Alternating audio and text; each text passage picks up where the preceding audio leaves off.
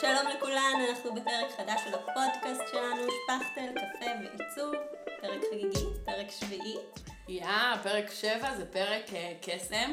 מי שעובר את השבעה פרקים של הפודקאסט, אה, זה שמועות של הפודקאסט, זה אומר שאנחנו הולכות לרוץ עם הפודקאסט הזה רציני קדימה, ובשביל זה היום אנחנו הבאנו אורחת מיוחדת וחגיגית, רונית כפיר! אה, וכרגיל אני כאן קרן בר, ואיתי מיטל אשכנזי פומרנץ. אה, טוב, בואי אה, נציג אותך רונית. אז רונית כפיר, שדרנית רדיו, מעצבת. פנים, לשעבר, מעצבת פנים, ובשנים. האחרונות ממש הפכת ל... אנחנו מרגישות כך למעין אימא של המעצבות. אימא של המעצבות? אימא כן. של המעצבות. ואני קרן, איך הגעת אליה? אני אספר מהנקודת מבט שלי, אני באמת בתחילת דרכי ככה מאוד התקשיתי עם כל העניינים של כסף, לקוחות, התנהלות, ואז אה, המליצו לי או נתקלתי בהרצאה שלך הראשונה עוד, לפני שהייתה את השנייה, אה, על התנהלות אה, מול לקוחות, מלא נעים לנעים מאוד, ויצאתי משם אחרת. חייבת להודות. איזה כיף, אני מתמוגגת פה. כן, רואים, רואים שהיא מתמוגגת. אוקיי, מה, איך אחרת? רגע, מה, מי? קודם כל עשית לי סדר. ממש במה צריך, מי צריך, איפה העמדה שלי. פחות להיות כזו נגררת אחרי הלקוחות ויותר לקחת שליטה ולהחליט מי אני מולם ואיך אני עובדת מולם ומחליטה החלטות או גורמת להם להחליט החלטות שהם חושבים שהם שלהם אבל הם לא בהכרח. כן. וגם עד אה, דברים כמו לקחת כסף, לדרוש כסף, לבקש כסף. להרגיש בנוח עם זה. כי זה חלק מ... לשם כך התכנסנו. איזה כיף. אה, אני אה, שמעתי בעצמאיות של הירוקה אה, מאורית כהן יבלונקה שאני must, חייבת להגיע להרצאה שלך, כמובן שהגעתי, ואחר כך גם הבאתי אותך גם לשנייה, ורדפתי אחרייך להרצאות, לרעיונות, ואני גם חייבת להגיד שה... גם לי, זה עשה, זה הוריד עננה כזאתי, הפך, מאוד חיזק לי עם עוד דברים שעברתי במקביל על תקשורת נקייה מול לקוח, ועל גבולות שלי עם עצמי, אה, ושיקוף שלהם אל הלקוחות. כן. ותנאים ברורים, אה, תקשורת טובה, ולבוא באמת מהמקום היותר אה, נעים לכל העסק הזה, ואני חושבת שזה, אה, כל מה שאת עושה זה את פשוט מאפשרת אה, תקשורת נכונה אה, מול לקוחות. אני אה, חושבת- שמה שאני קודם כל עושה זה מאירה איזה זרקור. לגמרי. אני חושבת שאנחנו כל כך עסוקות במה אנחנו עושות, אני מעצבת פנים, אני מתעסקת בעיצוב, שלכל הדברים האחרים שהם חלק עצום מהעבודה, אני מתייחסת כשוליים, כ- כאיזשהו by-product כזה. אני מעצבת, ואין מה לעשות, אני גם צריכה לעשות ככה וככה, ולתמחר, ולהתעסק עם כל ה shit הזה של לא שיווק קלים. ופרסום וזה וזה, אבל, אבל זה, זה, זה העיקר, זה כאילו ה... זה זה הזרם ה- 80%. התת-קרקעי, כן, זה עובר מתחת להכל, וזה מה שצובע את כל העבודה שלנו. כלומר, זה צובע עבודה של כל אחד. אגב, כשהתחלתי, התחלתי עם מעצבות פנים, כי זה מה שאני מכירה, ומהר מאוד זה התרחב. והבנתי. שהדבר הזה צובע את כל העבודה לכל עצמאי ועצמאית שעובדים עם לקוחות. אגב, אומרים לי היום שגם לא רק עצמאים, אלא כל בן אדם, גם שכיר שעובד עם לקוחות, של איך אתה מגיע לזה, של איך אתה ניגש לזה בכלל, זה ממש צובע את כל ה... את כל האינטראקציה שלך עם, עם בני אדם ואת החוויה שלך מזה, אם, אתה, אם את נהנית מזה, אם את, אם את סובלת מזה, אם את. מגיעה בכיף, אם את מגיעה בתחושה של שליטה ושל אחריות, כן. אז אה, ספרי לנו איך את יצאת לעצמאות, איך הגעת בכלל לכל. העיצוב פנים הזה, שתי שורות. איך יצאת שתי שורות? תראי, אני אה, אה, שירתתי כחיילת בגלי צה"ל והשתחררתי ויצאתי לעצמאות, הייתי, אני פתחתי תיק מס הכנסה בגיל 21, הייתי עצמאית. בתור קריינית, והגשתי בטלוויזיה והגשתי ברדיו והייתי מוציאה חשבוניות. אמ, והייתה לי סוכנת, אייג'נט, שיש לי אותה עד היום, שהיא דואגת לי, אני מספרת את זה גם בהרצאות, כי ה- הדיסוננס בין, אה, בין הכובע האחד הזה שלי לכובע האחר היה כל כך גדול, שהוא זה שבדיוק האיר את הזרקור הזה וגרם לי להבין את ההבדל. אז עצמאית הייתי כל הזמן מבחינת מס הכנסה למשל, אוקיי? כן. ניהול ספרים. והעיצוב פנים הגיע המון שנים אחרי זה. אמ, בעקבות אה, נסעתי עם חבר לחו"ל, ואז חזרתי, והיה מין שבר גדול, ומה אני עושה עם החיים שלי, וטה-טה-טה, והלכתי ללמוד עיצוב פנים, אין לי מושג אפילו למה החלטתי דווקא את זה, אבל זה תמיד היה שם. אגב, יש לי פוסט אה, באקסנט, כן. אני כותבת אה, בבלוג שלי באקסנט, אז אני חושבת שהפוסט הראשון שכתבתי לשם, שזה אשכרה הפוסט הראשון שכתבתי בחיים שלי, נקרא כשאהיה גדולה. ואני חושבת שהוא הפוסט הכי טוב שכתבתי אי פעם. הוא עבר עבודת עריכה מטורפת של העורך המדהים שלי, איתי כץ, שאגב, שלחתי לו את ה... כאילו שלחתי לו את הטיוטה של הפוסט הזה, שלא ידעתי בכלל על מה אני כותבת. לא ידעתי בכלל מה... מה... פוסט אמיתי, זה דיברנו על זה כן, כבר. כאילו, בעצם. מה- על מה- על מה יש פוסטים זה? שיוצאים לבד, כן. ואז אחר כך הם מתגבשים שהם פשוט לגמרי, אז הוא לא. התגבש, הוא גובש על ידי עורך, כן. זאת עבודתו של עורך. לך יש, כן. עכשיו הוא לקח את זה, וממש בעבודת קסם, אני זוכרת שקיבלתי את זה חזרה ממנו ואמרתי, וואו, אז על זה כתבתי. זה יצא קוהרנטי, זה יצא מהמם, ו... ו אמרתי את שמו, את איתי כץ, כי ממש מגיע לו הקרדיט הזה, באמת. בקיצור, שם אני כותבת, איכשהו, רק בפוסט הזה, ולא בשום מקום אחר מאז, הצלחתי, או הוא עזר לי, לספר בצורה קוהרנטית את הסיפור של איך ולמה נהייתי מעצבת פנים. אז אנחנו נשלח אתכם אה, לקרוא פה בלינק אבל בואי נגיד. שהעיצוב פנים זה מאוד עמוק, וזה קשור בצורך שלי בבית, ואימא שלי נפטרה כשהייתי מאוד צעירה, בת 21, והייתי כל הזמן מנסה לברוא לעצמי איזשהו בית כזה שיש לו תחושה תמיד ביתית, כאילו הוא תמיד היה שם, כי תמיד הרגשתי נורא תלושה, ו- וזה מאוד מאוד קשור לזה, זה קשור לדברים מאוד עמוקים. ויצא שבגיל 20 ולא יודעת מה, שמונה, שהייתי מה זה זקנה, אה, החלפתי מקצוע ונזרקתי אז לעצמאות. באמת. כי בקריינות הייתה לי תמיד את, אה, את ורד הסוכנת שלי, שהייתה מטפלת בכל השיט הזה, סליחה, בכל הדברים הלא כיפים האלה של אה, לתאם אולפנים, ולדבר על כמה תקציב הלקוח רוצה להוציא, ומה פתאום, וזה, ולהתווכח בשבילי על הכסף, ולגבות בשבילי את הכסף, איזה חלום. הגבייה זה אחד הדברים הכי קשים. אז הגבייה לא אותי. לעצמאות בכלל. בקריינות. בקריינות הייתי רודפת אחרי משרדי פרסום, והיה משרד ספציפי שהיה חייב לי כבר שוטף פלוס אני לא יודעת כמה, ואז נשברתי ואמרתי לא אכפת לי כמה אני משלמת אחוזים לסוכנת שתטפל לי בזה. ומאז ועד היום היא מטפלת לי בהכל, אבל אז כשהפכתי להיות עורך, עורך, עורכת דין, וואי זה היה הפליטת פה הכי טובה. אני עכשיו לומדת משפטים תואר שני, אני לא אהיה עורכת דין, אבל אני מאוד הייתי רוצה, מאוד הייתי רוצה. You אז- never know. You never know. Um, אז כשהפכתי להיות מעצבת פנים, לא, כי אמרתי עורך קודם, כן. וזה, פתאום גיליתי שאין מי שיעשה את זה בשבילי, וזה זה אולי שאני... צריך להמציא סוכנים למעצבי פנים. אני זה בטוחה כאילו- שאם יש, אז... אנחנו אה, מדברות על כן, זה בינינו המון, כן. שאנחנו רוצות לשכור מישהי אני למשל יכולה להיות מעולה בזה. בבקשה. אם אני אחליט, אז, כאילו, אה, נכון? אם אני עכשיו תגידי אומרת, לנו כמה. במקרה בדיוק החלטתי שאני סוכנת של מעצבים. מיד אתם באות אליי, אני כל כך...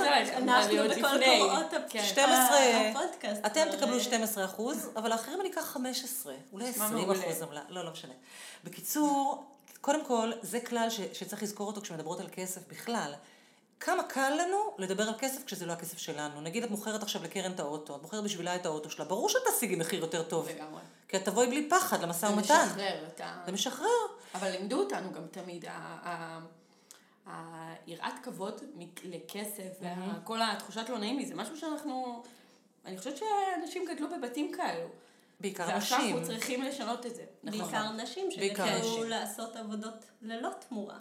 א', הרבה מאוד מהעבודות שנשים עושות הן ללא תמורה עד היום, ולדעתי אף פעם לא תהיינה עם תמורה. מדובר על כמובן עבודות הבית, כן.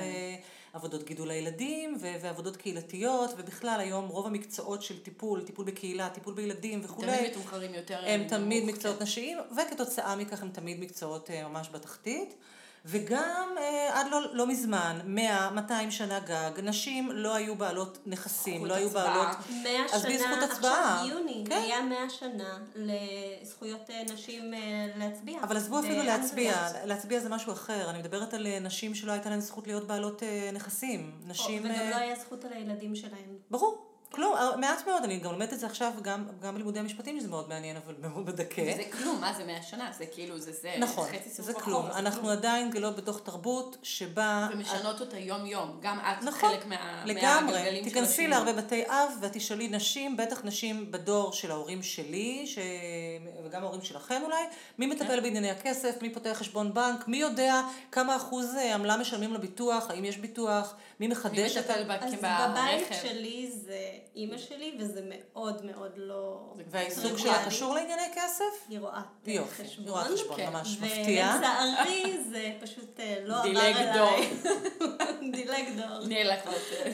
אבל אה, יכול להיות אה, גם אימא שלך, שהיא אגב, יכול להיות, יכול להיות שהיא מגלמת את התופעה הזאת, שהיא מטפלת מצוין בכספים, בכספים של הלקוחות שלה, אבל כשזה מגיע לדבר על המשכורת שלה, על שכר הטרחה שלה, אז אולי לא נעים לה. עצמה, גם כן. בשל עצמה. אבל זה לא ואני חושבת שבגלל זה גם אני מאוד אחד הדברים שהכי היו חשובים לי בלצאת לעצמאות זה לחלחל את עצמי, וזה בזכות אימא שלי, שהצליחה מאוד בחייה. אבל זה והיא משהו הייתה מאוד אה, ממוקד, מביאה זה את לא זה. לא הדבר השגור.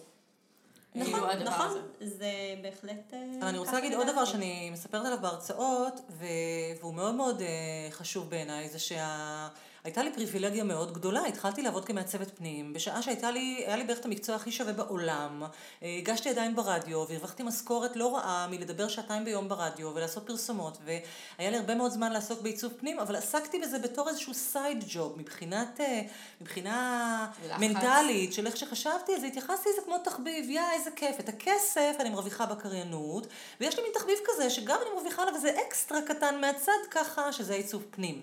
ולכן, אה, ועוד יותר מזה, זה דברים שבאמת ככל שהעמקתי לתוך ההרצאות ולהתעסק בנושאים האלה ולדבר עליהם ולשקף אותם לעצמי, אה, הרי בסופו של דבר תמיד אנחנו מתעסקות בדברים שקשורים אלינו. אז אני גיליתי, ש... וגם את זה אני מספרת לפעמים בהרצאות, שהיה לי כל כך לא נעים מהכסף שהרווחתי בקריינות, שהלכתי ומיד הוצאתי אותו לעיצוב פנים. כי הרגשתי שהקריינות שלי, כמו ששאלת אותי קודם, מה את נולדת עם הקול הזה? כאילו לא עבדתי קשה בשביל שיהיה לי את הקול הזה, שזה מה שמבדיל אותי נגיד ממך, ובזכות הקול הזה הרווחתי המון המון המון כסף. על מה? להיכנס לאולפן ולהגיד שתי מילים ולקבל על זה אלפי שקלים? והרגשתי כל כך מוסרית, לא נעים עם הכסף הזה, שמיד רצתי והוצאתי אותו על הדמיות ועל צלמי אדריכלות ועל לשכור משרד, ממש בז... כאילו, לא רציתי שהוא יישאר אצלי, כאילו זה כסף, כסף מלוכלך. מלוכלך. כן.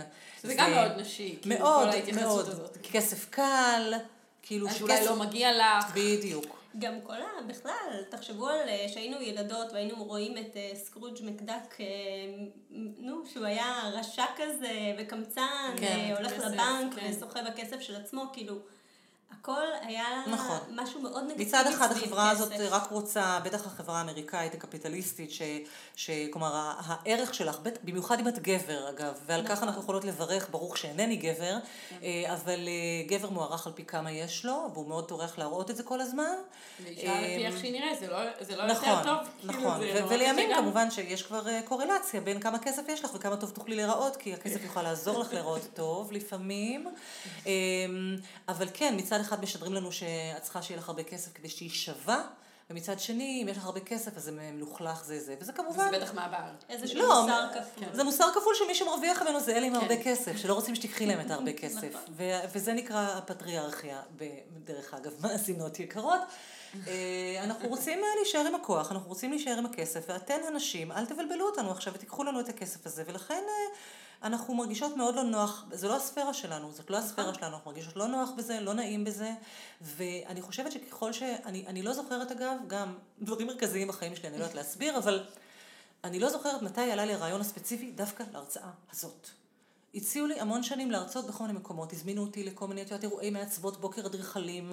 כן. תמיד קוראים לזה אגב בוקר אדריכלים, למרות שמי שבא זה ש- תמיד זה מעצבות מעצבות. או הם אדריכליות נשים. אמ, וכל הזמן סירבתי. גם סירבתי כי חשבתי שזה כסף קל וזה לא מוסרי לבוא ומה, אני רק אדבר וייתנו לזה כסף, וגם כי אמרתי די, יש מספיק כאילו חפירות, אני לא רוצה להוסיף, להוסיף תוכן, לה, גם ככה יש יותר מדי מעצבות, מה אני רוצה לגרום לעוד נשים לחשוב שהן יכולות להיות מעצבות פנים, כי הם שמעו הרצאה שלי. אמ, ואז קרה משהו ומישהי הציעה לי, זה לא סתם קרה משהו, כבר הייתי בתוך איזשהו תהליך, גם אה, קואוצ'ינגי משל עצמי, ואני חושבת שזה בדיוק מסוג הדברים שכשהתלמיד אה, מוכן, המורה מגיע. אז ההצעה הגיעה כשכבר הייתי מוכנה להגיד לה כן. ואמרתי, אני מפסיקה להגיד לא להצעות, בוא נגיד כן, מה יקרה? ואמרתי כן, על מה אני יכולה לדבר? אמרה לי, את יכולה לדבר על מה שבא לך. ואין לי רק מושג איך... תבואי, רוצים לשמוע את כן. הקול שלך. יכול להיות. אין לי מושג איך, אבל הבנתי שעל זה אני צריכה לדבר. אני חושבת שבתקופה הזאת כבר נחשפתי לעובדה שאני מוקפת במעצבות פנים סביבי, עם אה, חלקן מאוד מאוד מוכשרות, עם ניסיון. ממש רב, ו... וחלקן אולי פחות, לא משנה, אבל נדהמתי מהסכומים ששמעתי שנשים לוקחות. הייתי מזועזעת, פשוט לא הבנתי. אם אני בקושי מצליחה להתקיים ולי עוד הייתה פרנסה, הכנסה נוספת, איך בכלל אישה יכולה ל... מה זה? אז בואי נחשוף באמת את הסכומים שהם אה, נחשבים אה, בעיניי, פתטיים. שנקרא. כן. וואי, אני לא יודעת, תקשיבי, אני, אני זה יכולה... טוב, זה נורא תלוי פרויקט. זה זה קצת מאוד קשה. תלוי פרויקט, אבל אני יכולה, אבל זה לא, לא אכפת לי, זה אבל תלוי... כבר אני- שמענו לא, על אני דירות קבלן שזה- ב-5,000 שקל. אני שמעצבות חושבת שזה. דיון מאוד מאוד חשוב, בגלל כן. שאני זוכרת גם את עצמי בהתחלה, שפשוט לא ידעתי איך לתמחר. נכון. באמת לא ידעתי. אמרתי, כמה זמן ייקח לי? גם לא ידעתי להעריך כמה זמן. במיוחד בהתחלה, כמה שלא יודעים סיבובים כמה שעות. לקוחות אתה תעשה. כן, כמה- אבל בואי נגיד ככה, אה, אה, הרבה פעמים אה, כשאת מתחילה ואת לא יודעת, יופי, את לא יודעת, עשית פרויקט אחד. That's all it takes. אחרי פרויקט אחד את יודעת. עכשיו, עדיין לא נעים לך. את יודעת שמה שחשבת שייקח חמש שעות, היא שמה לי את. המראה בפנים. לא, זה לא את. אני אומרת את, לא, לא, אבל זה... כולנו, כן, זה כן. נהדר. כל מי 500 שמאזינה. אה, שעות בסוף לוקח. אז בדיוק. את חושבת חמש, וזה לוקח אולי לא חמש מאות, אבל שעות בשקט 50, יכול לקחת כן. חמישים. לגמרי. אז כבר אחרי פרויקט אחד את מספיק חכמה, בואו נודה על האמת, בשביל להגיד הייתי צריכה לגבות פי עשר. עכשיו כאן נכנס הלא נעים לי, וכאן נכנס לא רק הלא נעים לי, אלא גם אני לא יודעת כמה לקוחות אחרות, מה אני לא רוצה לצאת חזירה, וכל הדברים שאני חושבת על עצמי אוטומטית, שמה יגידו עליי אם אני אקח המון כסף, ועוד פחד, שאנחנו מונעות הרבה פעמים מפחד של לא יבואו לקוחות אם אני אהיה זה. ואני שומעת את זה מאנשים ונשים שממש מאמינות שזאת האמת. אם אני אקח יותר כסף, אף אחד לא יבוא. עכשיו זה, זה ממש קשקוש, כי, כי את יודעת שכשאני עושה את השיקולים שלי לצרוך מוצר או לצרוך שירות, אז כן, אני רוצה בדרך כלל לחסוך ולא להוציא את הכי יקר, אבל אני לא אלך לפסיכולוגית שלוקחת 150 שקל לפגישה. אני אישית גם לא אלך לפסיכולוגית שלוקחת 250 שקל לפגישה. ואם מישהי תבקש ממני עכשיו 800 שקל לפגישה, אני אוטומטית אגיד, הופה, יקרה, אבל היא בטח שווה אם היא יכולה להרשות לעצמה כזה סכום. אם אני אלך אליה, אוקיי? סתם, אני. אני... בואו בוא נשחק כן. ב- בתסריט כזה, כי פסיכולוגים זה משהו שזה קצת יותר מוסדר, נכון. ואנחנו יודעות כמה עולה שעת ייעוץ טובה של יועצת זוגית, פסיכולוגית, קואוצ'רית. נגיד מישהי לוקחת, לא יודעת מה, 700 שקל לפגישה, ואני הולכת אליה והבחורה הזאת העיפה לי את המוח, אוקיי? אני אלך עוד פעם. אני אלך. עוד פעם. ומתישהו אני אלך עוד פעם ועוד פעם, ואולי אני אלך אפילו שנה ושנתיים, והחשבון הסופי שכאילו יכולתי לעשות בהתחלה, כבר לא יהיה משנה. אני לא בהכרח אהיה חייבת לבדוק אם החזרתי את ה-70 אלף שקל שהוצאתי עליה, כן. כי לא כל דבר אפשר לאמוד ב- בשווה ערך של כסף. אבל יכול להיות שאני אחרי שנה אהיה במקום כל כך אחר, ש... ש... אני, אני רוצה לספר לכם אה, אה, סיפור אה, על, אה, על לקוחה שהייתה לי מישהי שבאה אליי להתייעצות פרטית, לאחד על אחד עסקי, שאני עושה גם פגישות כאלה. והיא הייתה אה, מדריכת כלות ומיניות במגזר דתי וחרדי. וואו. והיא מדהימה, תותחית על בחורה חריפה ואינטליגנטית ו- וקולטת ורגישה, שברור לי שמי שבא אליה, חובה להיות כזאת. היא קולטת- בתפקיד חובה, הזה. אבל- חובה מבחינת... כי אנחנו זה יכולות לשער. אני מסכימה, אבל אנחנו יכולות לשער שלא כולן הן כאלו. והיא כן. ואני לא יודעת אם היא ידעה את זה או לא ידעה את זה, אבל זה לא משנה. וכשאנחנו חושבות על התחום הזה, אני ניסיתי להעריך, כאילו להסביר לה מה, מה, מה הערך, מה הערך שלי ללקוח, שזאת השאלה שאני, שאני צריכה לשאול כשאני עצמאית. לא כמה לקוחות אחרות בתחום, לא כמה כסף הוצאתי על זה שאני אחזיר אותו, אלא מה הערך שאני נותנת ללקוח. אני רוצה להוסיף גם לא כמה שהלקוח מצפה לקבל. כי היה פעם לקוח שאמר לי, אבל אל תקחי לי אה, כמו חודשיים של מפתח, הוא בא מעולם זה. ואני כל כך... אה, למה לא? לקחתי את זה בדיוק. קשה. כן. לדירת קבלן. כן. ואמרתי לעצמי, שהיא אני עובדת שנתיים שנתיים. מלווה אותך. אז כאן אני חייבת ואתה לא לעשות... רוצה לתת לי חודשיים הערה של מגדרית, מפתח? כי זאת הערה מגדרית. כן. אמ, אתמול, בקורס המדהים של דיני עבודה, ראינו אה, אה, תחקיר של חי- מיקי חיימוביץ' על עובדי קבלן. וזה בעיקר עובדות קבלן, שזה באמת אנשים שמועסקים בתת תת תנאים, ויש להם הפרות מזעזעות שלה. ובסרט אני, הצפייה שלי היא תמיד, אני חושבת שאגב מילדות ונערות, היא מאוד ביקורתית תמיד, אני אף לא מקבלת שום טקסט כמובן מאליו, אני מקבלת כל טקסט כטקסט שיש מאחוריו מחבר, ולמחבר הזה יש אג'נדה. והאג'נדה לפעמים לא, לא ברורה אפילו לא עצמו. אז מה שאני זוכרת אתמול שקפץ לי, הם ראיינו עובדת סוציאלית שמרוויחה, היא עובדת קבלן ויש לה היעדר זכויות כמו למי שהיא מייעצת לו. הם ראיינו מישהי אה, סייעת לגננות ועוזרת לילדים, אה, לשילוב ילדים עם מוגבלויות, ואז הם ראיינו מתכנת. ורק עליו, על הגבר שעובד בתחום המחשבים, היא אמרה, אקד... בעל תואר אקדמי. עכשיו, כולנו יודעות שמורה היא בעלת תואר אקדמי, ברור. שעובדת סוציאלית היא בעלת תואר אקדמי, אבל אפילו הכתבת לא שמה לב, והכתבת בהחלט באה לטובת אולי המרואיינים. בעריכה, גם זה לא. זה לא בעריכה. בקריינות, לא הכתבת ולא מי שאישר לה את כן. הטקסט, ולא- לא שם לב שהיחיד שזכה לתיאור הפריבילגי. והמחמיא הזה, זה גבר שעובד מחשבים. ולכן הלקוח שלך שרואה את עצמו כמפתח, עבודה גברית, קרי, עבודה שמרוויחים בה יותר, עבודה יותר מסובכת, יותר מורכבת אולי, ואת, מה את כבר בסך הכל עושה? את עושה עבודה כזאת. כן, מוכרת לו ספה, בוחרת לו את הצבע של הווילון, אז למה שאת תעלי כמו שהוא עולה? אז רגע, נחזור לסיפור שלי, אני באמצע השיחה איתה פתאום קולטת שהערך שהיא נותנת לנשים האלה זה הבדל של חיים ומוות לפעמים, בין זוגיות שיכולה להיות נהדרת. נהדרת, ומיניות בין אישה, בואו נקרא כן, לילד כן. בשמו, שחווה מין מספק ויודעת מה זה אורגזמה, אוקיי? לבין אישה שחיי המין שלה לא קיימים. על גבול שהם- האונס, שהם על כן. גבול, אולי, אני לא יודעת, אני לא, לא... ברמה שלה, את יודעת, אם את לא נהנית... אני ולא מאמינה עוברת, שמי כן. שכבר הולכת למדריכה, אז, אז אולי זה לא מגיע לזה, אבל נכון שיש בהם נתק מוחלט של תקשורת בינה לבין הגוף שלה, בינה לבין בן הזוג שלה. עכשיו חשבתי, אמרתי לה, תני לזה מחיר. תנסי לחשוב על החיים שלך בלי סקס, או בלי סקס טוב. תנסי לחשוב על החיים שלך בלי תקשורת גופנית ומינית עם עצמך ועם בן הזוג שלך. כמה זה שווה? זה שווה 250 שקל? זה שווה 800 שקל? זה שווה 8,000 שקל? זה שווה 80 אלף שקל? היא יצאה משם, אני מאוד מקווה שהיא, אני בטוחה שהיא העלתה את המחירים שלה. אז, אז זה דבר ש... בואנה, אי אפשר לשים על זה מחיר. זה הרבה יותר מאשר... היא כבר החזירה את ה... היא כבר עכשיו-. עם הייעוץ הזה היא כבר החזירה. אז אני אומרת, לפעמים אנחנו צריכות לחפור עמוק ולשאול את עצמנו איזה ערך אנחנו נותנות ללקוחות שלנו, וזאת לא שיחה שחייבת להיעשות אפילו מול הלקוח. בכלל לא, זה כמו לא, זו שיחה שצריכה להיות מול מול- עצמנו. מול עצמנו אבל אני. אספר רק על ההרצאה הראשונה הזאת. משהו גרם לי לכתוב את ההרצאה הזאת, ופגשתי את שרלוט, שעליה אני מספרת גם בהרצאה, שהיא החברה הכי טובה שלי, אישה חכמה מאוד מאוד מאוד מאוד מאוד. פגשתי אותה במקרה, הייתי, באתי לתל אביב, כבר לא גרתי אז בתל אביב, באתי לתל אביב להדפיס משהו, והיא כזה הייתה בשכונה, אז היא פגשה אותי לבית קפה חצי שעה, והיא אמרה לי, תקשיבי, אני אתן לך כאן טיפים למצגות. א', תעשי את זה עם פרזי. ב', אנשים מאוד אוהבים לשמוע סיפורים אישיים, תשתפי בסיפורים שלך. ואל תבואי תגידי, אני יודעת ככה וזה, אלא תגיד דברים שלמדתי מ... היא נתנה לי את הטייטל, היא נתנה לי את המבנה, היא נתנה לי את הזה, הקשבתי לה. שרלוט הזאת היא... היא תותחית. כן, גם אני יודעת להקשיב. כי יש אנשים שאולי לא מקשיבים. נכון. ובשיש שבת אחד, הוצאת את ההרצאה. הוצאתי את שהיא ההרצאה הזאת, פנומנלית מבחינתי. והיא הייתה כן. בשבילי אורגזמטית לגמרי. היא הייתה כמו אש בשדה קוצים. זה לגמרי. היה, אני לא זוכרת, בחיים שלי, אולי חוץ מהשידור הראשון שלי ברדיו והשידור הראשון שלי בטלוויזיה, אדרנלין כזה מטורף, כמו אחרי ההרצאה הראשונה גם שלי. ידעת שזה, כאילו. עלית פה על משהו? לא רק עליתי על משהו, הרגשתי קודם כל, עזבי את ההשפעה, לקח לי כן. זמן לאמוד את ההשפעה של זה. למרות. שקלטתי את זה יחסית מהר, קיבלתי פידבקים מטורפים והייתה דרישה לזה, והבנתי שכן עליתי כאן על צורך שהוא... הוא- ענקי. אבל אפילו מבחינה אישית שלי, של לעמוד שוב על במה אחרי כל כך הרבה שנים, הרגשתי שאמרתי את זה לקואוצ'רית שלי בזמנו, יש את הפיידרים של הרדיו, את הקונסולה הזאת עם כל כן. הפיידרים של הווליום. אמרתי לה, הרגשתי שמישהו שם את כל העשר אצבעות על הפיידרים שלי והעלה אותם לפול ווליום. יואו.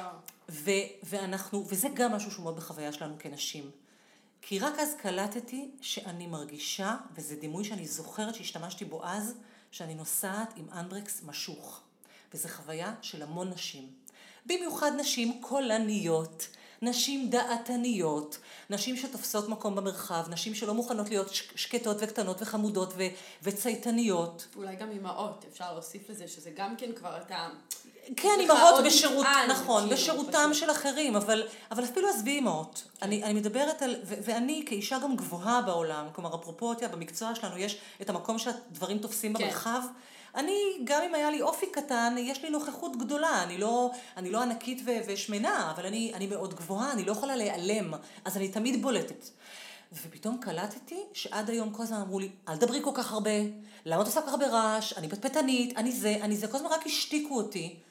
ולמרות שכבר עבדתי בלדבר ברדיו, עדיין החוויה שלי הייתה של הדברים שחשובים לי ובוערים לי ואני רוצה לצעוק אותם, אסור לי לצעוק אותם. פתאום עמדתי על במה וצעקתי אותם וקיבלתי וכולם אמרו לך עוד. כולם אמרו לי עוד. זה היה, ואני חייבת להגיד שעד היום, ואתן ראיתן את זה בהרצאות שלי, גם בזאת שנעשתה ממש לא מזמן, כן. אני יוצאת משם עם, אני, אני. מרגישה שאני יכולה להעיר את אה, כל כפר סבא.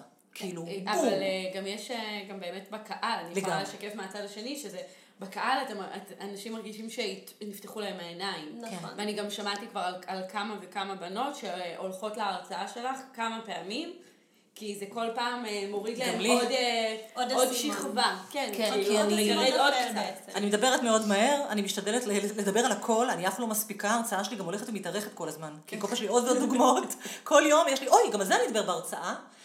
אבל, זה מה שאמרנו בהתחלה, אני משתדלת להאיר זרקור על מה שאנחנו עד ההרצאה נגיד, תופסות אותו אמ, כ... כ... כ... שלא נעים לי. לא, לא כלא נעים לי, אלא כמין אה, סרח עודף כזה, כאיזה מין, אה, טוב, נו, מטלה כזאת שהיא נובעת מעצם זה שאני עצמאית.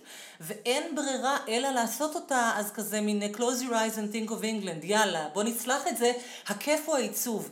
אני חושבת שחלק ממה שכנראה יצר אצלי את הרצון לדבר על זה, הוא שכשאני הגעתי לשלב הזה שכבר, אגב, חזרתי לרדיו אחרי הרבה שנים של הפסקה, ושידרתי וקלטתי שזה כבר לא עושה לי את זה בכלל, והבנתי שהדבר שאני הכי נהנית ממנו בעיצוב, זה כל מה שאינו עיצוב. קלטתי שההנאה שלי זה ללמוד מה שאני לא יודעת לעשות. ומה אני לא יודעת לעשות? אני לא יודעת לתמחר, אני לא יודעת לשווק, כל מה שמאחורה. את כל המאחורי הקלעים, את כל התפעול כאילו הטכני של המקצוע, וקלטתי ששם הפאן שלי, מללמוד את זה.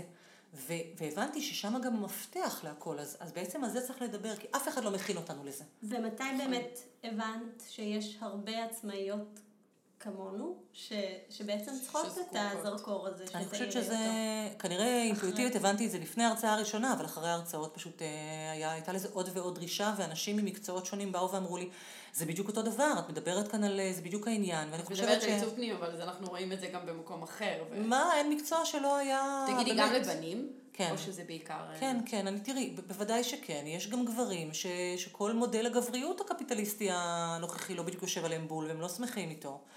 ויש גם uh, גברים שלמרות שזה באמת הרבה הרבה יותר uh, נפוץ אצל נשים, כי אני באמת חושבת, ו- ויש לי אגב בלוח פינטרסט שלם עם לינקים להרצאות שאני אני כל הזמן מחפשת אותן, ויש המון המון דיבור על זה, והספר של שריל זנדברג למשל העיף לי את המוח בדיבור שהיא מדברת על, על נשים מצליחות ושמרוויחות הרבה, ועדיין על המקום שהן תופסות את עצמן מול כסף ומול בכלל דעתנות וכל התנהגות שהיא מוחצנת, וחלק מזה זה גם הראוותנות הזאת כביכול של להרוויח. אז אני חושבת שכן, לא יעזור, אף אחד לא יצליח לשכנע אותי שזאת לא סוגיה מגדרית, בעיניי זאת סוגיה מגדרית, ואני רואה את העולם מאוד מאוד מתוך עיניים מגדריות, אז בעיניי זה מאוד קשור. אה, וזה נוגע לכל מקצוע. ו, ועם הזמן אגב, גם אני בהרצאות שלי מבינה כאילו יותר ויותר את הליבה של הדברים שאני מדברת עליהם. ו, והיום אני כבר יכולה להגיד שבגדול אני כאילו דורשת מהמאזינות שלי לעשות שיפט ממקום קורבני למקום של לקיחת אחריות. וזה דבר, זה דבר שאנשים לא כל כך אוהבים לשמוע, אבל uh, לפעמים אני אומרת את זה בהרצאות האחרונות שלי, כן, מה שאני עושה זה האשמת הקורבן, uh, שזה uh, נוסח שאנחנו מכירות מתחום אחר נכון, ומזעזע, כן. אבל יש משהו מאוד נוח ופסיבי בלתפוס עמדה של קורבן. מה זה עמדה של קורבן לשיטתי? זה להגיד, הלקוחות עשו לי, הלקוח הוא קמצן, כלומר זה לא אשמתי. זה הלקוח הוא חוצפן, זה הלקוח הוא קמצן, זה הלקוחה לא החלטית, זה היא לא חזרה לארבעה חודשים, זה הוא גורר את זה. הפרויקט הפרויקט נגרר. וזאת עמדה פסיבית, זה אומר, דברים קורים לי בעולם. אני רק כאילו נסחפת עם הזרם. ואני אומרת, בואו נפסיק עם זה, כי זאת עמדה קורבנית, והיא משחררת אותי מאחריות. למה? בגללה. למה? בגללו. בוא נבין שהדברים קורים בגללי, שאם אני אבין שאני זאת שמניעה, ואני זאת שכותבת את העלילה, אני זאת שמניעה את התהליך מול הלקוח, כי הוא בא אליי, ולי יש את ה vision לאן אני רוצה להוביל אותו. בין אם אני כותבת לו תוכנה, או בין אם אני עושה לו טיפול ארוך וגומלת אותו, לא משנה, אם אני מחיתולים, בין אם אני בונה לו בית, זה לא משנה. אני רואה את החזון של, של עכשיו, אני לא חייבת אגב לראות את זה בהתחלה, כל אחת עובדת אחרת. לא תמיד אני רואה את המוצר המוגמר בעיני רוחי. כן. אבל אני אראה את המוצר המוגמר, אני אצור את המוצר המוגמר, עליי לשכנע את הלקוח שזה אותו המוצר בדרך. שמתאים לו, ועליי להוביל אותו. אני מובילה. ונשים רבות, הן לא רגילות לזה, לקחת את המושכות. הן מפחדות מזה, הן נהנות מזה כשהן מצליחות, אבל זה קצת מלחיץ אותן, כי אנחנו לא מורגלות בתחושה של... עכשיו, אני תמיד הייתי כזאת, אני גדלתי אצל אימא פמיניסטית מודעת, מוצהרת, דוברו אצלנו טקסטים פמיניסטיים בבית, אבל הדימוי הזה של לקחת את ההגה לידיים, תחשבו על כמה נשים אתן מכירות שלא נוהגות, האם פגשת אי פעם גבר שאומר, לא, לא, אני לא נוהג. אבל אם אישה תגיד לי את זה, יש לי גיסה, ויש לי דודה, ויש לי זה, ולא בלילה, אני לא נוהגת. טובה. כן. נשים שלא מוכנות, לא בצורה מטאפורית, לא לוקחות את ההגה לידיים. זה לא מטאפורית. עכשיו תחשבי כמה נשים בצורה כן מטאפורית לא מוכנות לקחת את ההגה לידיים. כי למה? כי גם בזה יש עול, יש בזה לקיחת אחריות. אני חושבת שגם אתה לא יכול להתקדם. כלומר, כל עוד אתה, ברגע שאת מבינה שזה משהו שיש לך אה, התייחסות אקטיבית, אנחנו יכולים גם לצפות לאיזשהו שינוי בהמשך. אם לא, אז אנחנו תלויים בעולם שיהיה לי לקוח לא חוצפן, או נכון. לקוח אה, שכן יודע את הדרך. אנחנו לא יכולים להשיג שום דבר ולהתפתח בתור עצמאים, בתור... נכון. ו- וברגע שאת אומרת, וואלה, אני כאן אחראית, אני כאן זאת שמחוללת את התהליכים ואת השינויים, אז גם נגמרו התירוצים. כי אז אם משהו לא יצליח, אני אצטרך להאשים את עצמי ולבדוק. ואני אומרת, הדין. נכון, ותאשימי נכון, זה לא. פשוט. אני חושבת שאנחנו חיות כרגע בחברה, וזה קשור גם מאוד להורות ולאימהות. עכשיו בדיוק הגבתי על איזה פוסט של רענן שקד שעצבן אותי.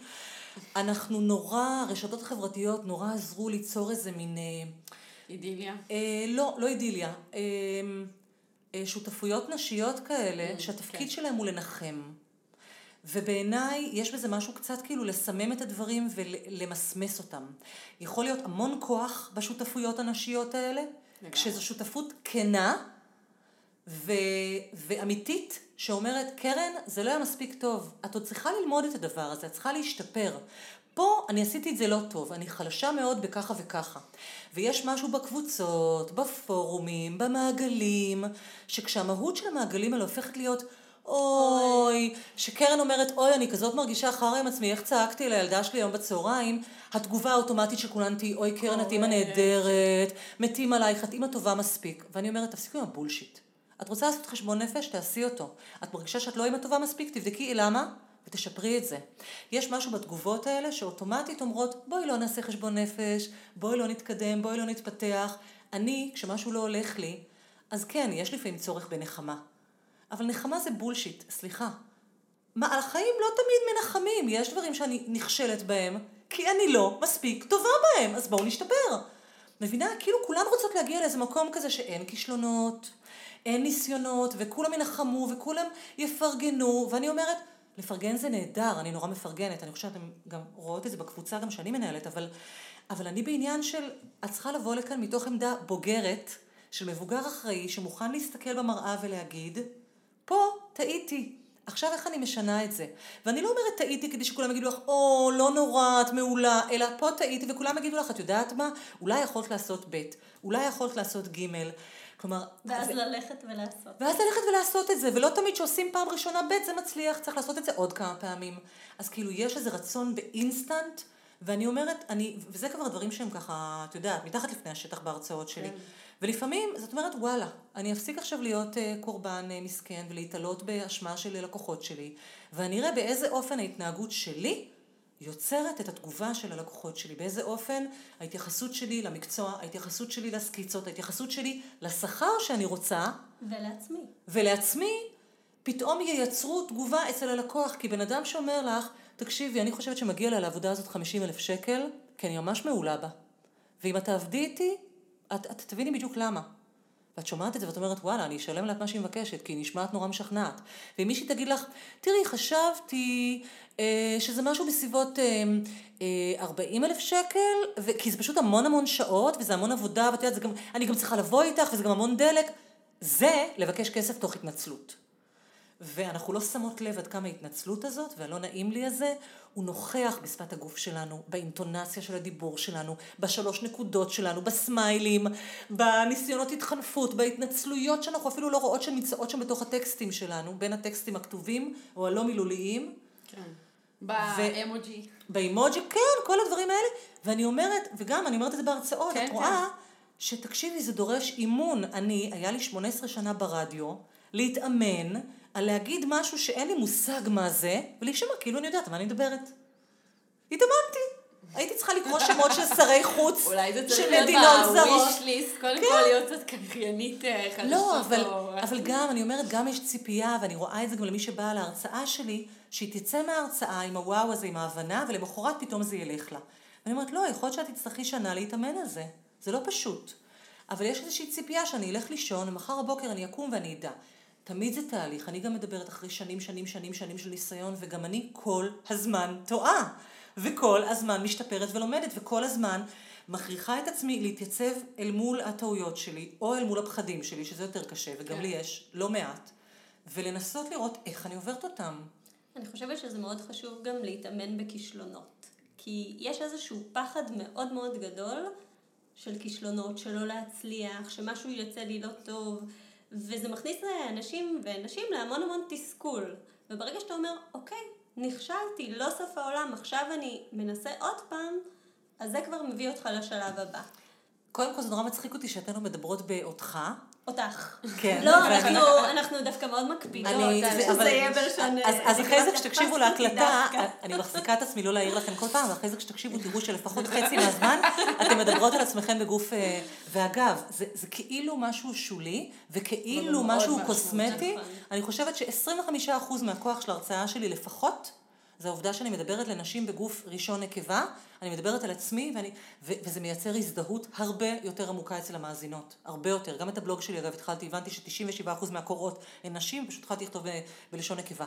אבל אני רק, לגבי מה שאת אמרת, זה למשל משהו שהוא ממש נשי. כי הפרפקציוניזם הוא לחלוטין מחלה נשית.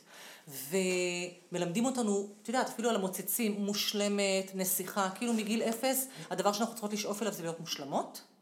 ו, וגם גם הפתרון שלך בעיניי הוא עדיין פתרון קצת מגדרי, כלומר, את מציעה פתרון של זה בסדר להיכשל. אני, הפתרון שלי הוא אחר.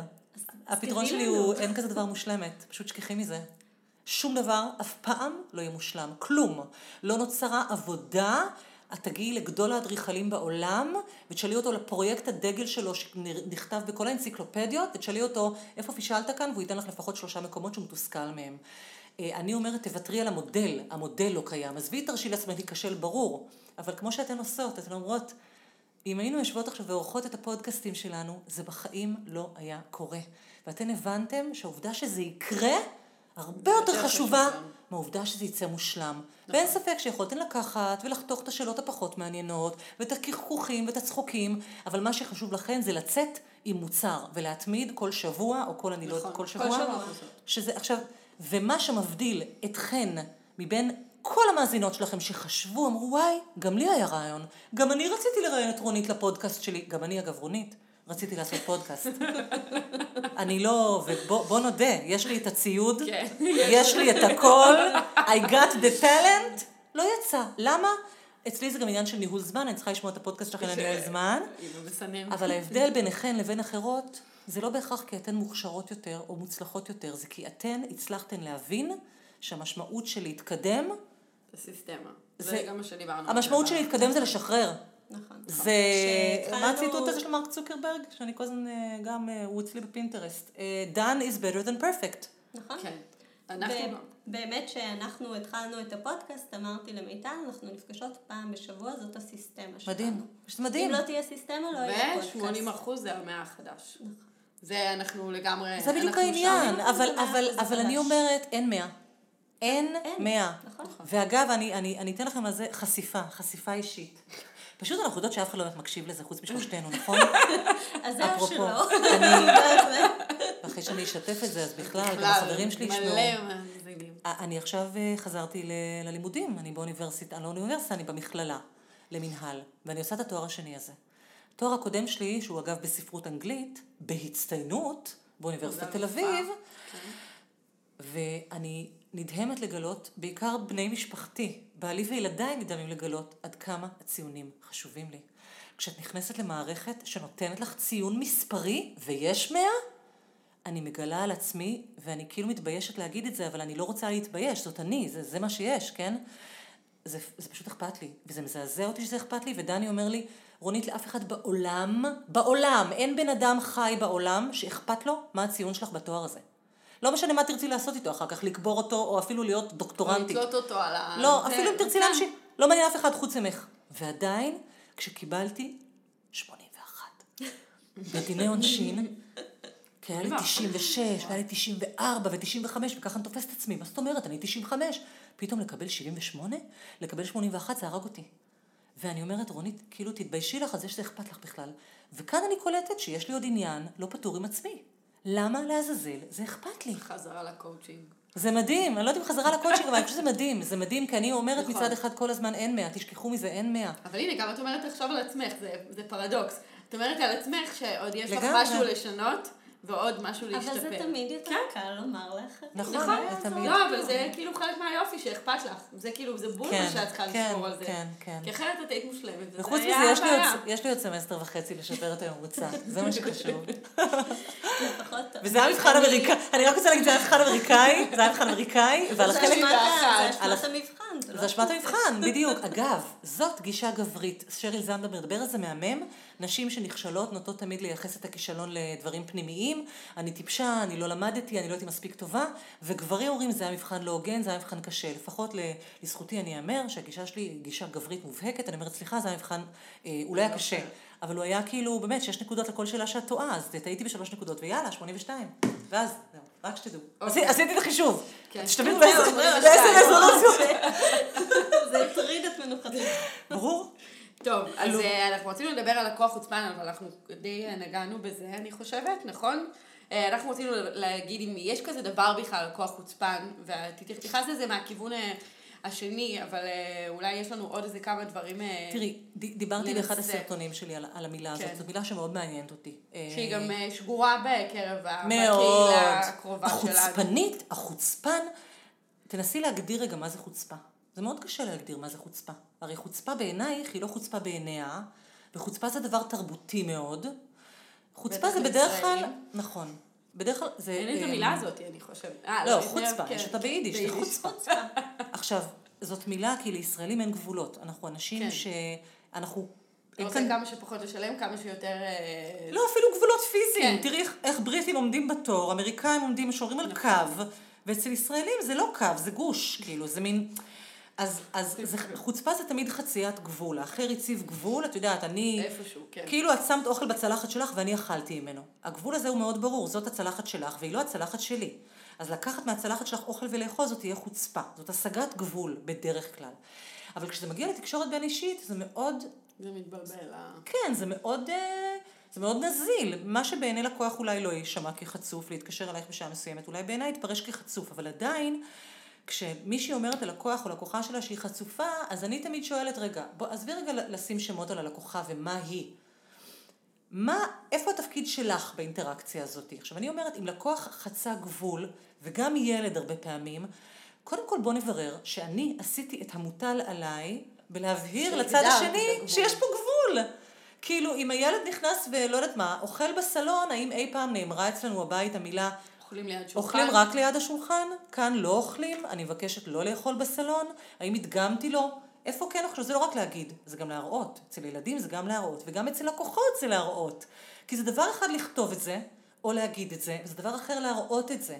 ודוגמה שאני אומרת בהרצאה למשל, לתת דוגמה אישית, זה כשאני הולכת עם לקוחות שלי, נגיד לשכטר, לבחור ריפוד, אני נכנסת, ואני פוגשת את שרה, שקבעתי את הפגישה מראש. ואני אומרת לה, שרה, תכירי, אלה הלקוחות שלי, ואנחנו מחפשים בד אה, חצי סינתטי לספה, שיהיה בגוונים של אפור, אבל לא יהיה ככה וככה. כלומר, אני נותנת לה איזושהי הגדרה רחבה, ואני אומרת לה, מה את ממליצה? ואז אני הולכת אל המומחה, ואני שואלת את דעתו, ואני מראה ללקוחות שלי בעצם איך אני רוצה שהם ייגשו אליי. כן. כאילו, אני אומרת, תמיד יש מישהו שיודע יותר ממני, בוא נשתמש בידע הזה שלו, בוא נקשיב לו, בוא נסמוך עליו. והוא רואה אותי סומכת על מומחה אחר, וככה הלקוח יודע שכך הוא יכול לסמוך עליי. או אם אני אומרת שאני לא עונה שיחות טלפון אחרי שמונה בערב, אני לא יכולה לענות בתשע, ולתת הרצאה על למה לא מדברים אחרי שמונה בערב. או אני פשוט- להתקשר בתשע. או להתקשר בתשע. שזה יותר חמור. בקבוצה שלי, אגב, לא מעט כאלה כותבות, לא, אני חושבת שזה בסדר, אני שולחת ללקוחות שלי מיילים באמצע הלילה, ואני אה, אומרת להם שיתעלמו ושישלחו לי מיילים רק ב... אני אומרת, את יודעת, נאה דורשת, נאה מקיימת. אבל זה בסדר, אין בעיה של, ש, שמישהי תעבוד אה, כל הזמן, אה, גם אה, 24 ש- 24/7. אם זה, אם אין לה זה גבול. הגבולות שלה, אם לה אין בעיה, זה בסדר. כן, נכון. אבל פה זה משהו אחר. כן. פה היא אומרת, תענו לי רק מחר. זאת אומרת, כן, אבל היא אני- רושמת את זה בלילה, אני, אני בדרך כלל לא עושה את זה, אני, אני כמעט בחיים לא אעשה את זה. אני אכתוב מייל בלילה ואני אתזמן אותו שיישלח למחרת נכון. הבוקר. כי אני חושבת שזה כמו עם ילדים, אנחנו מרשים לעצמנו אה, הרבה פעמים בתור הורים אה, לעשות משהו ולהגיד לי, לאכול בסלון מול הטלוויזיה. כן, ואז להגיד ב- להם לא. כן. או להגיד להם, כן, אבל חוץ מ... עכשיו אתה יכול, אבל אבל אחר היום. כך לא. אני חושבת שילדים, כמו לקוחות, זקוקים לקוהרנטיות ועקביות, או הפוך, לקוחות כמו ילדים זקוקים לזה, ולכן אני אשתדל uh, to practice what I preach.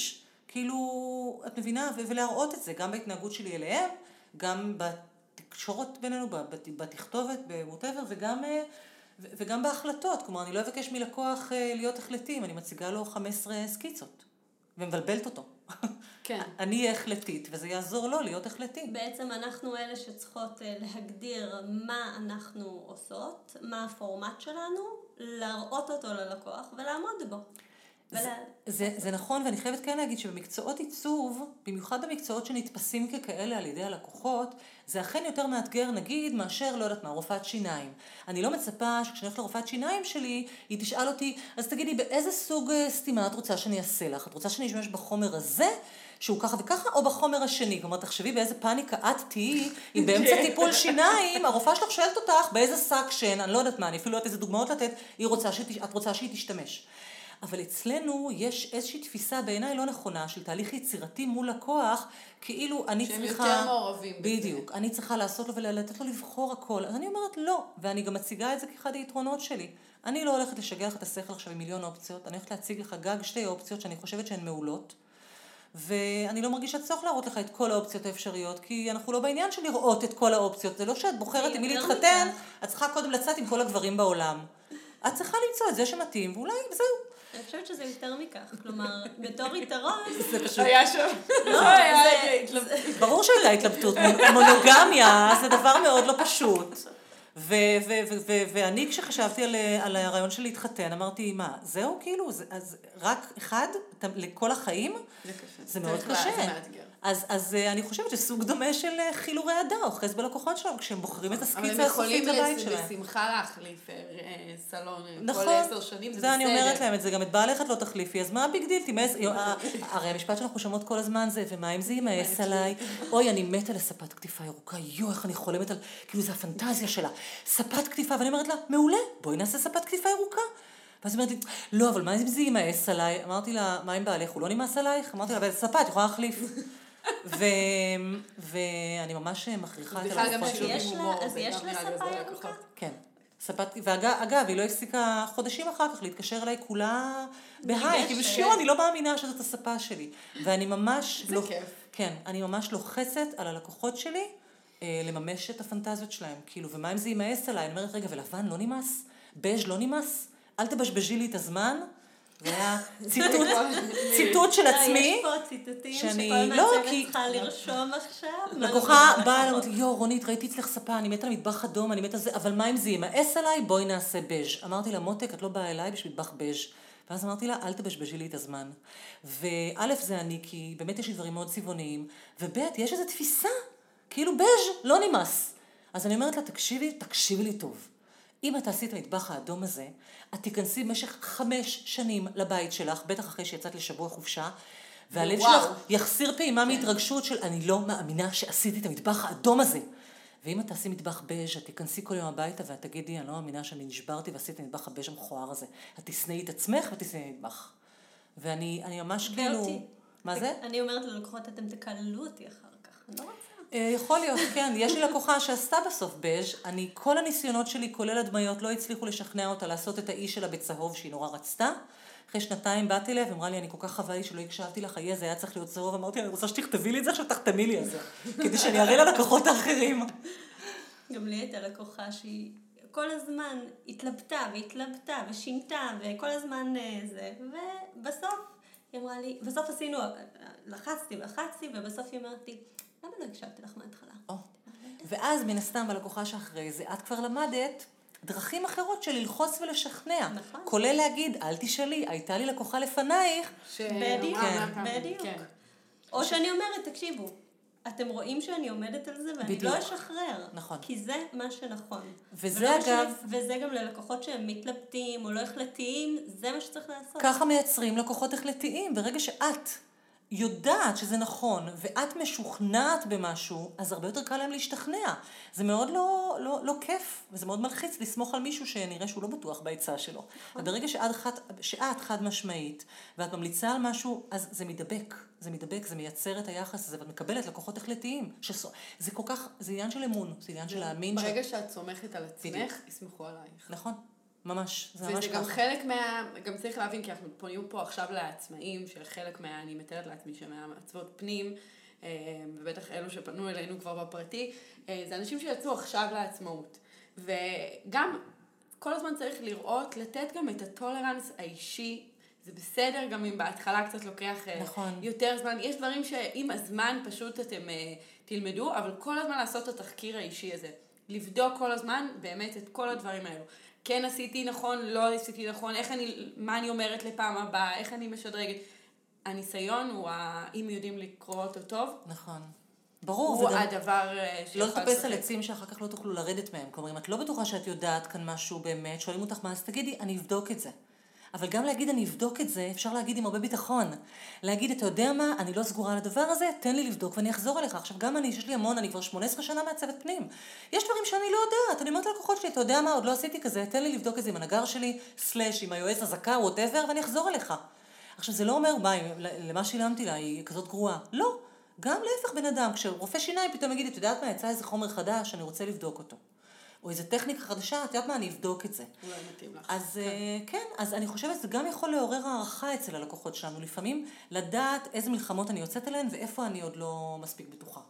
אה, אני רוצה, גם אנחנו נתכנס, ואני רוצה אה, שאנחנו נעשה, עברנו מאוד יפה על הנושאים. מה, איזה אז כיף. אני רוצה שאנחנו נעשה איזשהו אה, חמישה כללי אצבע למאזינות הנפלאות שלנו על עצמאות. שיצאו מפה עם איזשהו... אה, על עצמאות, יש לך את זה יותר רחב? למעצבות פנים עצמאיות. על עבודה מול... כן. לקוחות. עבודה מול לקוחות, חמישה כללי אצבע, וואו, אוקיי. בעיניי כלל האצבע הראשון הוא להבין שיחס גורר יחס. כלומר, האופן שבו אני אתייחס לעצמי, זה יהיה האופן שבו הלקוחות שלי יתייחסו אליי. אם אני חושבת שההצעה שלי היא טובה ונכונה, יהיה לי יותר קל לשכנע אותם. אם אני חושבת שהשכר הטרחה שלי משקף את היכולות שלי, הם יאמינו לזה. אם אני חושבת שמגיע לי הסכום שביקשתי, הם יחשבו שמגיע לי. אם אני, אם אני לא אדבק בתפיסה שלהם אותי, אלא אני אבוא עם תפיסה שלי מראש, אז זה דבר ראשון, שיחס גורר יחס. אמ, הדבר השני, אה, אני חושבת הוא, אמ, אה, אה, מה שאמרתי קודם, לתרגל. כאילו זה לא קורה בן לילה. צריך לתרגל דברים, אפילו כמו ביטחון או החלטיות, כל דבר שהוא, אם קשה לך לדבר על כסף ואת החלטת שאוקיי, שמענו את הפודקאסט הזה, החלטתי שבאמת הגיע הזמן, אני לא יכולה להמשיך לקחת 5,000 שקל לדירה. אז קודם כל אל תקפצי למחיר שהוא לא, שאת לא מרגישה תוכלי איתו לעמוד נוח. מאחוריו. כן, בדיוק, אל תגידי, טוב, פה אני 25,000. חייבת להמליץ על הפוסט של אה, שלומית לפיד. שאני, שאת מכירה אותה דרכי. נכון. גם אני. הפוסט של שלומית לפיד, אה, מה הקשר בין בין- אה, תמחור כן. להכלה רגשית, נכון? פוסט מצוין. בכלל. הבלוג שלה הוא נהדר. אני. לפעמים עושה לה עריכה לשונית, רק שתדעי. אה, באמת? אני מתה על זה, אני מאוד זה מאוד אוהבת... בלוג אה, מדהים. כן. והפוסט הזה ספציפית. אני מסכימה, יש שם עוד כמה. למה לא להסביר מחיר? יש לה פוסטים קצרים, ממוקדים לעניין, כתובים היטב ומשויפים היטב, לפעמים על ידי. אני מאוד נהנית, כי בעבודת העריכה, אגב, אני זוכה גם כן להגיע לאסנס של הדברים. וזה מאוד עוזר לי גם להבין. אה, לגמרי. אני מאוד מאוד אוהבת את זה, מאוד נהנית ומאוד אוהבת את שלומית. שלוש. להיות מסוגלת לתאר תהליך. להיות מסוגלת מראש, ברגע שאני מוכרת שירותים ולא מוצר, אז אני חושבת שהיכולת שלי לתאר ללקוח את התהליך שאנחנו נעבור ביחד, אפילו להיעזר בעזרים טקטיים, להראות לו שרטוטים, להראות לו זה כדי שהלקוח יבין כן על מה הוא משלם, ולהגיד לו, אנחנו קודם ניפגש, ואז אנחנו נלך ביחד, ואז אני אראה לך את הסקיצות. בשלב הזה אתה תרגיש שאתה מבולבל. אחר כך אתה כאילו לתאר תהליך, ואפילו לתאר את התחושות שילוו לתהליך. אגב, גם למטפלות. תחשבי שמישהי שמטפלת ב... לא יודעת מה, ב, בילדים, תגיד, אחרי הספיץ' תרפי השלישי אתה תרגיש שאין התקדמות, תמיד כולם נתקעים שם, אבל זה, זה ישתנה במפגש אני תמיד החמישי. אומרת להם, זה השלב שאתם מקבלים רגליים קרות. בדיוק. ובגלל זה אתם פוחדים ממה שתכננו, וזה אתם לא רוצים עכשיו להזמין את אז זה. גם מה שקורה בהרצאה שלי, שאת יוצאת ואת אומרת, בואנה, אני לא לבד. את מגלה שהפחדים והדברים והבורות שאת נפלת בהם הם לא בורות ספציפיים שלך, כי את דפוקה, אלא סתם בורות של כולנו, כי אנחנו דפוקות כולנו. אבל לתאר מראש את הבורות שיהיו בדרך, לתאר גם נותן ללקוח תחושה שבואנה, את כבר עברת בדרך הזאת בעבר, את כבר יודעת איפה יש בורות, ואת יודעת שגם יפלו בהם, ואת... זה נותן לו הרבה תחושה של ביטחון. ולהמש... והנה, אנשים סיימו את התהליך. זה לתאר את התהליך ולתאר את הדרך שאנחנו נעבור ביחד, גם נותן לך יותר mastery, כאילו, יותר כאילו ownership על התהליך, להגיד, זאת הדרך, פחות או יותר, גם אני לא תמיד, אה, גם אני אוהבת, אגב, אצלי, וזה נכון, אני חושבת, לגבי כל הדברים שעשיתי, גם כשדרנית רדיו, לא הייתי אוהבת להסתכל מראש על כל הרשימת שירים. הייתי מקבלת תוכנית לשדר של מוזיקה, ולא הייתי מסתכלת, רציתי שהחוויה שלי תהיה כמה שיותר קרובה לחוויה של המאזינים שלי, יא איזה כיף, אף פעם לא, לא יודעים מה השיר הבא ברדיו, נכון? ואותו דבר עם הלקוחות, ולפעמים אני אומרת להם את זה, גם אני משאירה לעצמי קצת הרפתקה פה. בוא נגלה, מה, מה נגלה בהמשך? מה נגלה בחנות אה, של הריפודים? מה נגלה כשנבחר ביחד ריצופים? אני לא מקבעת את הכל. באים עם איזשהו אה, קו, אבל כן, יש, בדיוק. יש מקום לגמישות. אז לדעת לתאר את התהליך הזה, נותן ללקוחות גם הרבה יותר אמון בך בתור זאת שתהיי מורת הדרך שלהם בדרך הזאת, וגם בסופו של דבר ייתן לך יותר קרדיט כשיגיעו ליעד. כלומר, בסוף הם יגידו, וואו, קרן עשתה לי עבודה מהממת. הם לא יגידו, הצבתי לבד, כן, קרן שזה... טיפה עזרה לי. לקחתי מישהי שטיפה עזרה לי. למה? כי הם לכל אורך הדרך ידעו מי מוביל אותם. את המדריכה, את המובילה. וזה לא אני יצאתי למסע וקרן הצטרפה אני, אליי. אני חייבת לומר, כי היה לי באמת לקוח, שהם רצו לבחור ארון אמבטיה שלא מתאים לכל החזון, לכל מה שהם ביקשו, לכל מה שהם רצו. ואמרתי לו, אתה לא תקנה את הארון הזה, בגלל ש... ואז הראיתי לו איזה תמונה סתם מהאינטרנט, ככה, זה מה שרצית שיראה, הארון הזה לא ייתן. חנות הבאה, היינו צריכים לבחור שיש, לא זוכרת מה, אז אה, אמרתי לו, אוקיי, אז אלה האופציות, אז מה, מה אתה חושב? הוא אמר לי, את מובילה. או. והוא אמר את זה כי את, כי את לקחת את המושכות בחנות. הקודמת. את עצרת רגע ואמרת, אתה לא קונה את זה. נכון. וזה עכשיו, זה, אפרופו, תחשבי על, על ילדים, שאת אומרת לילד, אתה לא הולך לשם. זה משפט ששומעים באינטונציה שאת מתכוונת למה שאת אומרת. It ain't gonna happen. זה לא לא שעוד מעט יהפוך לכן, זה לא. בואי נגיד שהעצה הרביעית קשורה כן למחירים. אה, הרבה פעמים את יודעת שהמחיר שלך דפוק. את יודעת שהמחיר שלך זול מדי. המון המון המון נשים צריכות איזה אישור חיצוני. שיגיד להם זה בסדר, תעלי מחירים. אז כבר אני אומרת גם פשוט תעלי מחירים, נקודה. ו, ולפעמים, וגם זה לפעמים דומה עם ילדים, שפתאום את עושה משהו אחר עם הילדים, ותוך שנייה הם מגיבים אחרת. את בהלם מכמה קל זה היה. תעיזו, פשוט תעיזו לעשות את הדבר הזה, ואל תדרשו את המחיר שלכם בכעס, כאילו שמגיע לי וזהו, כאילו של יאללה, קח את הג'ק שלך וזה, אלא just do it. של... אחד המשפטים שאת אמרת שאני משתמשת בו באופן קבוע, זה אם הייתי חושבת שמגיע לי יותר, הייתי לוקחת יותר. או פחות, אני אומרת את זה, כי זה מעניין שהיא עשתה כן, תרגום כן. כזה, כי מה שאני אומרת בהרצאה... לא, אני אומרת פחות, נכון. אני אומרת פחות. כשלקוח אומר לי, כן, אז כשלקוח אומר לי, רגע, אפשר להוריד, אפשר לעשות הנחה וזה, ואני באמת בשלב מסוים החלטתי שכל כך קשה לי גם ככה לדבר על כסף, ועד שאני כבר מוציאה את זה, אין לי כוח שזה יתחיל להיות משא ומתן מטורף עכשיו. אני רוצה שהמחיר שאני אומרת זה המחיר נקודה. ולכן אם מישהו אומר לי, אפשר לעשות משהו עם מחיר, אפשר להוריד וזה, הייתי אומרת לו, תשמע, אילו חשבתי שמגיע לי פחות, הייתי מבקש ממך פחות. וזה משפט שאומר, תסמוך עליי. לא, הוא גם אומר, הוא גם אומר, תסמוך עליי, אני דוברת אמת. אני לא עכשיו מורחת אותך ונותנת לך סתם גבוה כדי שנרד, אין אצלי משחקים. זה המחיר. אז כאילו תנסו לתרגל להגיד את זה, זה המחיר, או להגיד, אילו חשבתי שמגיע לי פחות, הייתי מבקשת פחות. עכשיו, מה שטוב במשפט הזה גם, יש בו כל כך הרבה יושרה. כאילו, זה לא משחק את המשחקים של נעשה את המשחק, ריקוד כזה, וטה טה טה, ואני אוריד קצת, אתה לא יצא, זה משחק שאומר, אחי, פה זה בגובה העיניים, אני כנה איתך. אילו חשבתי, אילו רציתי פחות, הייתי מבקשת פחות, זה מה שאני חושבת שמגיע לי. לרוב, התגובה של אנשים מול זה, וזה מדגים את הטיפ הראשון שלי, הם כל כך בהלם מהישירות, שהם אומרים כן, הם אומרים צודקת, וואלה, זה מה שמגיע לך, הם גם באמת, אני חייבת להגיד, הם לא יודעים מה, לאן הם יוצאים. לפעמים, מה נכון. התהליך, נכון. כמובן שלא מדברת על אנשים שזה, הם לא יודעים מה התהליך, מה זה דורש ממך, מה זה, את כן יודעת. ואת יודעת כמה זה הגיוני לבקש. נכון. ו- ואני שומעת מחברות ומזה שעושות אה, לחברים בהנחה ב-5,000 שקל וזה, ואז גם הם לא מעריכים את את מה שהם עשו, כי אה, נו, זה 5,000 שקל, בשביל נכון. מה היא עשתה את זה בשביל השנייה הזה. אז הנה, זה, זה הטיפ החמישי. את עושה הנחה, לוקחים לך את הזה, בסוף כאילו כולם יוצאים לא מרוצים. לגמרי. ואם הייתה דופקת לו מחיר של 25 אה, לא דופקת. לא, לא דופקת. אני נות... אה, כן, מבקשת. דופ... אה, כאילו מניחה את המחיר. כן, כן, כן. בצורה חד משמעית. יפה, קרן. כן, כן. אז אני אסיים בהצעה החמישית שלי באמת, שהיא עצה של מייק מונטרו, שעל הספר שלו מדברת בהרצאות שלי. אל תעבדו בחינם. אל תעבדו בחינם. זה מראה שאתן חושבות שאתן שוות אפס. תעבדו בסכום אפילו סמלי. כן, סמלי, גם המילה הזאת, אפשר בסכום סמלי, אז אני אומרת, סכום הוא תמיד סמלי. זה מה שיהיה בכסף. כסף הוא מסמן של משהו אחר. כסף הוא סמל, נכון? אני יכולה להגיד, אין בעיה. אה, אצלך, מה זה מסמל? עבורי הסכום מסמל כמה אני טובה, והסכום הסמלי שלי הוא 50 אלף שקל, או 5,000 שקל, או 500 שקל. סכום הוא תמיד סמלי, כסף בסופו של דבר.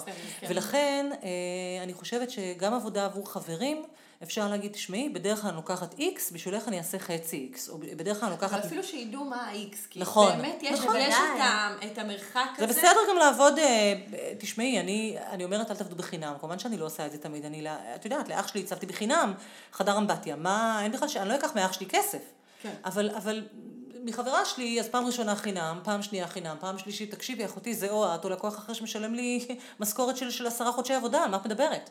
אז אפשר, אפשר להגיד, אני עושה לך איקס אחוז הנחה, אל תעבדו בחינם, תגידי, אני עושה לך 30 ואפשר גם אחוז. לא לעבוד עם חברים ומשפחה. נכון, חברים. אפשר גם לאבא שלי, לא אני הצבתי את הבית, עיצבה לו חברה שלי, והם מבסוטים כולם, חבל על הזמן, ואני גם גונבת ממנה רעיונות ומונחים, ונותנת לה את הקרדיט. אני לא גונבת, אני משאילה. היה לך רגע לא, דיסוננס כי היום, קוגניטיבי היום. ציטטתי אותה, איזה מונח שהיא משתמשת בו, ואמרתי, זה לא שלי, זה מונח גאוני, אבל הוא לא שלי. ו... אה, אז אל תעבדו בחינם, בבקשה. כלומר, אה, זה קצת כמו אחרי לידה, שאת אומרת, טוב, אני כאילו, אני רק מתחילה, זה הפרויקטים הראשונים שלי, אבל יש נשים שאומרות את זה לעצמן 4-5 שנים. ואני אומרת, חלאס, מתישהו צריך להפסיק עם זה. זה כמו, טוב, אני אחרי לידה, ילד כבר בן שמונה, תחזרי לכושר, יאללה. אז אה, אל תעבדו בחינם, בבקשה. כאילו, תתחילו, כי... כי... תעריכו את עצמכם מ-day one. וגם בשביל המקצוע שלנו, אני חושבת שזה היה, זה היה התמריץ שלי להתחיל בכלל, של רבאק, כאילו, איך אתן מבזות את המקצוע הזה, איך אתן עובדות בסכומים כאלה, הרי אם אנחנו כולנו נעלה את המחירים, זה, זה, זה ישפר את פני כל המקצוע, זה ישפר, זה ווין ווין ווין של כולנו. אז השאיפה היא, את יודעת, באופן כללי השאיפה שלי היא שנשים ירוויחו יותר כסף, לא משנה באיזה מקצוע. יש לנו 30 אחוז פער להשלים, צריך להתחיל עם זה, יאללה.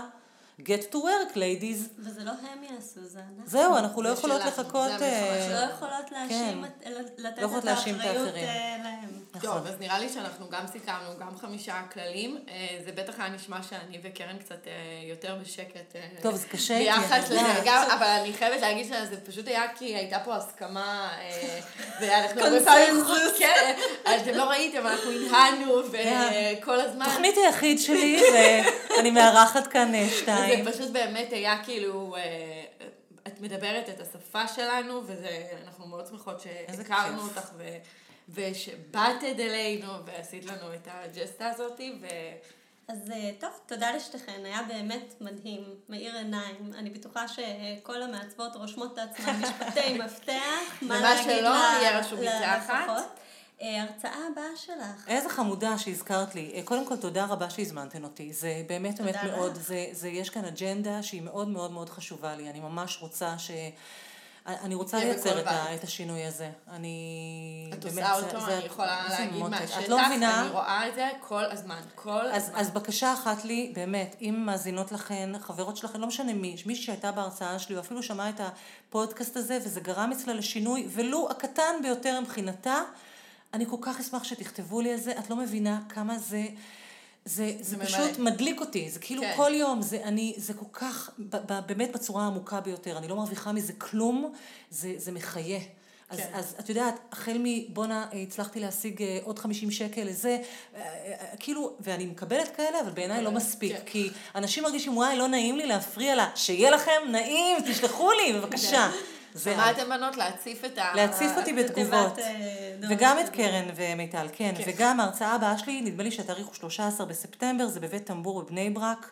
בכל אמ, מקרה, נשים אם- פה לינק אה, לאתר. ואם אתן מגיעות מהפודקאסט הזה, אז אני גם אתן לכם 10% הנחה עם הקוד. נעים מאוד. אני לא זוכרת אם זה מאוד עם ו' או מאוד בלי ו', אבל תנסו. תנסו. במילה אחת נעים מאוד, אז ייתן לכם 10% הנחה, זה 90 שקל.